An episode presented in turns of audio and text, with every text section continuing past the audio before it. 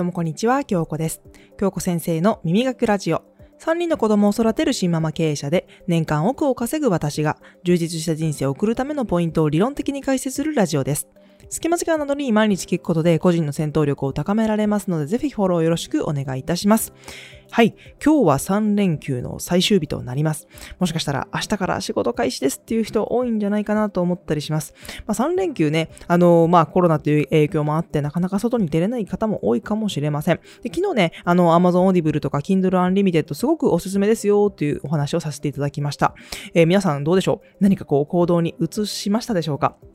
なんかこうね、あの時間のある時、あのまあ3連休とか、えー、土日祝日とか、えー、そういう時にですね、こう何か行動を起こしてみるとね、こう何か違った世界が見えたりすると思いますので、何か行動に移してみるといいんじゃないかなと思います。ちょっと最初に宣伝させてください。えー、2020年の12月にですね、ソシム出版の方から本の出版が決まっております。そちらは、え、アフィリエイトとかブログの超初心者向きのノウハウ本になっております。えっ、と、ちょうどね、クリスマスのあたりに発売らしいんですよね。ということは年末年始にですね、こうしっかりりと学習できる環境の中で本の出版ということで、まあね、あ、なんかクリスマスプレゼントですとかね、こう言っていただける方が多くて非常に嬉しくですね、こう喜んでおります。ということで、あの、Amazon の方でね、あの、予約開始となっておりますので、Amazon とか楽天でも構いますので、予約していただけるとすごく嬉しいです。ということで、まあ今日は3連休の最終日ということで、まあちょっとヘビーな内容なのかな、どうでしょう？今日、今日は、うん、いい我慢と悪い我慢についてお話をしようかなと思います。はい、3連休の最後ですね。今日はいい我慢と悪い我慢ということについてお話をしようかなと思います。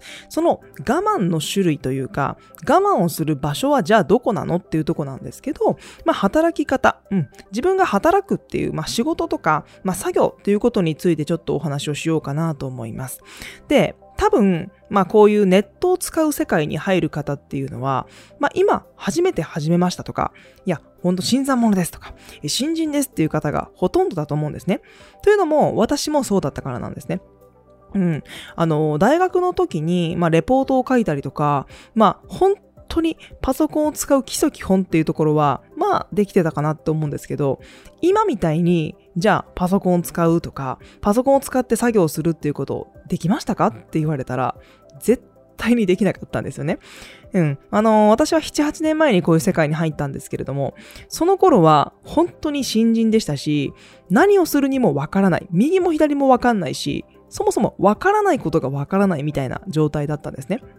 うん。なので、まあ、どの仕事にしろ、まあ、こういう、まあ、ネットを使う仕事にしろ、うん、誰もが最初は新人だと思います。で、そういった中でこう参入します。で、そういった中で、まあ、少しずつ成長を重ねていったりとか、なんかこういうことができたとか、あ、こういう仕事をね、受注できたとか、そういう喜びっていうところが出てくるんじゃないかなって思います。で、まあ、最初ってこう挫折すると思うんですよ。で、私も何回も挫折したし、むしろ今でも、どういうふうにしたらいいんだろうって悩んだりすることも多いんですよね。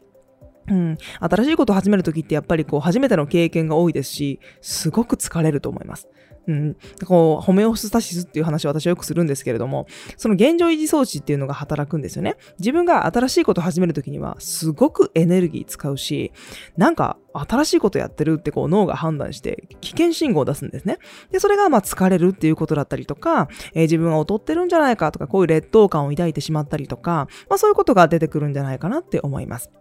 で、まあ、ある程度ね、あの、やっていくと、まあ、慣れ、てくるんですよね。うん、人間ってこう、同じ作業をしていたりとか、まあ、その新しい環境に入って馴染んでいくんですよね。うん、そういうものが、なんかこう、自信につながっていったりとか、あ、こういう仕事楽しいなとか、なんかミスとか失敗しても、あまり落ち込まなくなったなって、そういうところにつながっていくんじゃないかなと思います。で、その、成功体験っていうのかな何かできたとか、これができたっていう気持ちを抱いたりとか体験することってめちゃくちゃ大事なんですね。むしろこれがないと続かないんじゃないかなと思います。うん、自分が嬉しいこと。例えば何かなんかこれやってくれてありがとうって言われたことでもいいし、仕事を受注できたっていうことでもいいし、何かこう自分が喜んだりとか、人が喜んでもらえる。それが、えすごく嬉しいし、仕事にのめり込んでいくっていうふうにつながっていくんじゃないかなって思います。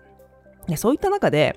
まあ、いろいろな場面に多分、えー、出くわすんじゃないかなって思うんですよね。その中で、なんかこう、我慢をしなければいけないっていう状況にもよく陥るんじゃないかなって思います。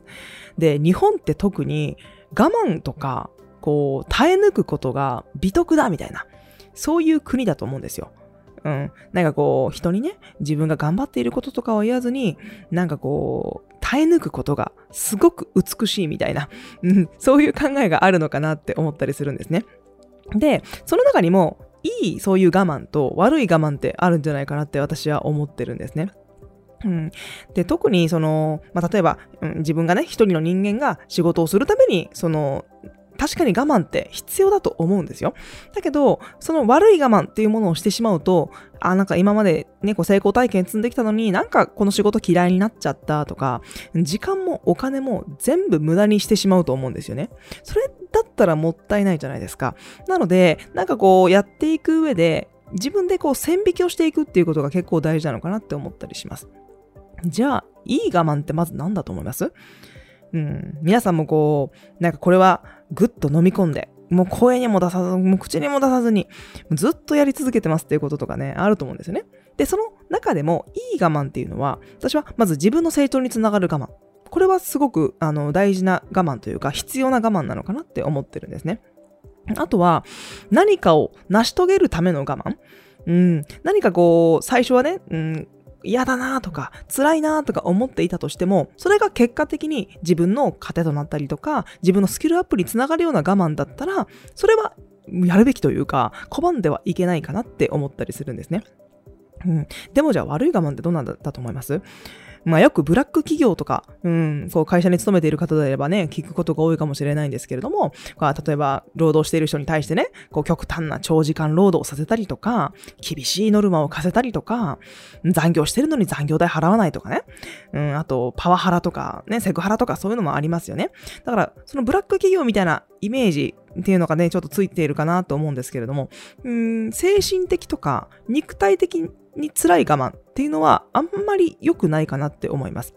うん。これは多分人間の本能的にも嫌なんですけど、なんかこう体に鞭打つようなことだったりとか、精神的にこれやってたらもう辛くて辛くてうつ病みたいになってしまうみたいな、そういう我慢はやらない方がいいんじゃないかなって、すごく無理してる状態じゃないですか。それはあんまり良くないんじゃないかなとか、むしろやめた方がいいんじゃないかなって思います。で、自分が例えばやりたくないこととか、うん、ありますよね。こう、日常生活していたら、なんかこれ心乗り気じゃないんだよね、みたいな、そういうこともあったりすると思うんですけど、やりたくないこととか、うん、あと例えば社会的にとか、ルール、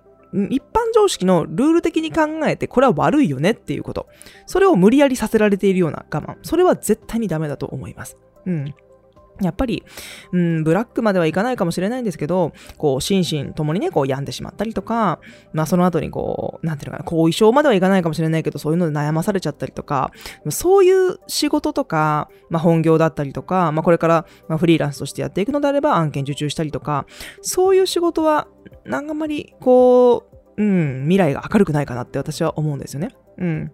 で、こういう悪い我慢をしちゃう人ってじゃあどんな人が多いのかって思ったら、私は真面目な人が多いんじゃないかなと思うんですね。こう真面目に、こう誠実に、まあ、なんていうのかな、よく言えば言われたことをちゃんと忠実にできる人。うん、なんかこう、真面目な人ほど悪い我慢をしてしまってこう体調を崩してしまうっていう傾向って多いんじゃないかなと思ったりするんですよね。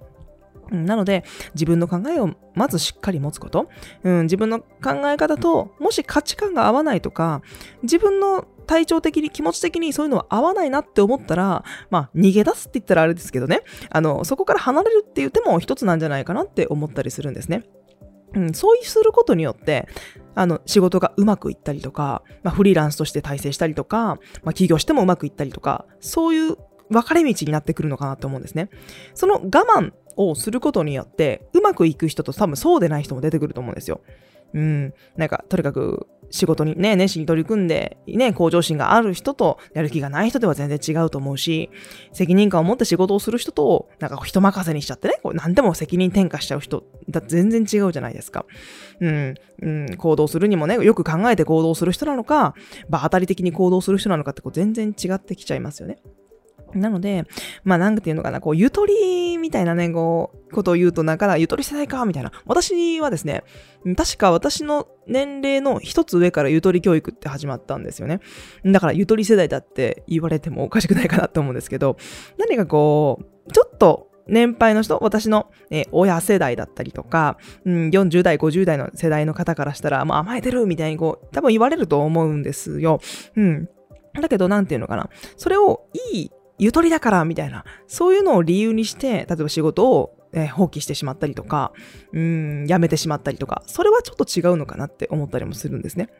うん。だから私も、私も今30代ですけれども、えー20代の方とかね、あのー、したら私の方がまあ年齢的には上じゃないですか。だから年齢でこう差をつけるわけではないんですけれども、なんかこう我慢の差っていうのはこう年齢によってもちょっと違うのかなって思ったりするんですよね。うん。だからこう、この年齢の方であれば、いや、これはこの、これはいい我慢でしょって。でもこの年齢の人から見たらこれは悪い我慢でしょみたいな、言われる差も出てくるのかもしれないんですけれども、まあ一般常識的に考えてそのジャンルの仕事をしているのであれば、こういう線引きだよねっていうところ。あと自分は自分、やっぱ自分っていうのは一番大事ですからね。自分はここは譲れない。うん。自分はここの線引きは持っているみたいな。そういうところもしっかりを自分で考えて行動していくっていうことが大事なんじゃないかなと思います。まあ大人になれば自分で所属することとか仕事って選べるし、えー、会う人会わない人ってのは出てくるので、まあそういったところも、あの、考えてやっていければ、あの、いい我慢と悪い我慢を見極められるし、仕事がうまくいく、そうでないっていうところも決まってくるんじゃないかなと思います。えー、私の YouTube チャンネルの方でもビジネスに関するお話とか行動の仕方も徹底的に解説しています。そしてオンラインスクールの副業の学校の方でも、えー、今ね、スキルアップされている方たくさんいます。その興味ある方はチャンネル詳細を覗いてみてください。それではまた次のラジオでお会いしましょう。京子でした。